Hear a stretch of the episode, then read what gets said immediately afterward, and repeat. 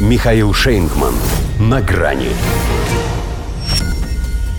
Не сыпь мне Шольц на рану. Канцлер ФРГ грозит долгими санкциями. Здравствуйте. На грани. Нет, Олаф Шольц, похоже, безнадежен. У него газовые баллоны распроданы, радиаторов, каминов и печей уже нет в наличии, дрова по цене паркета, у него инфляция сумасшедшая, рецессия на носу, а он хочет строить более сильный геополитический Евросоюз. И поскольку стратегического мышления ноль, цементирующим материалом называет, по сути, отказ от суверенитета. Больше никаких одиночных усилий. Мы не можем позволить в ЕС национальное вето во внешней политике, если хотим быть в мире великих держав. Мог бы канцлер привести в пример свою страну, да поскромничал. А ведь он с ней так и поступил. Заставил отказаться от индивидуальности, превратив Германию из влиятельного игрока в мальчика, подающего мечи. При этом могильщик бундес экономики он продолжает рыть яму другому. Пусть, говорит, немцы страдают от инфляции, мы не откажемся от санкций и после спецоперации России на Украине, если мир будет заключен на условиях Москвы.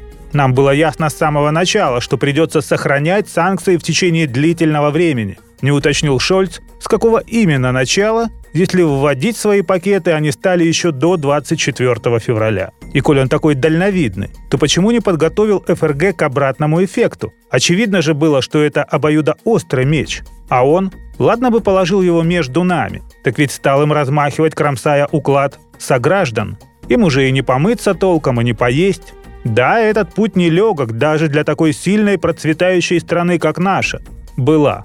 Забыл он добавить главное слово в этом пассаже. Неубедительный, бесцветный, пустой. Вот бюргеры уже и подумывают, что канцлер их этот должен быть следующим не только после Ангелы Меркель, но и после Бориса Джонсона.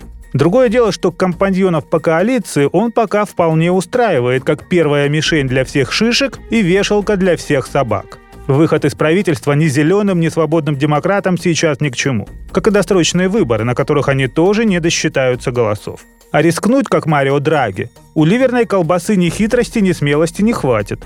Догадывается, вероятно, что его отговаривать не станут. Зато приговорить могут, если не уже. Еще не все понятно с наркотиками изнасилования на вечеринке СДПГ с участием канцлера, а задевает уже и его профессиональную честь которая и снискала ему славу Шульцамата.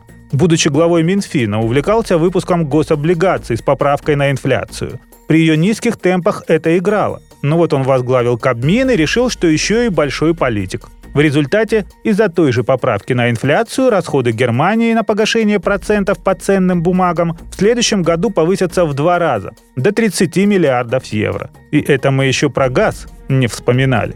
А ведь зимой из-за его дефицита они прогнозируют чрезвычайные ситуации. В общем, может и не зря любители исторических аналогий подлавливают у Шольца жесты и интонации, напоминающие одного фюрера. В том смысле, что кому-то здесь, видимо, тоже капут. До свидания. На грани с Михаилом Шейнгманом.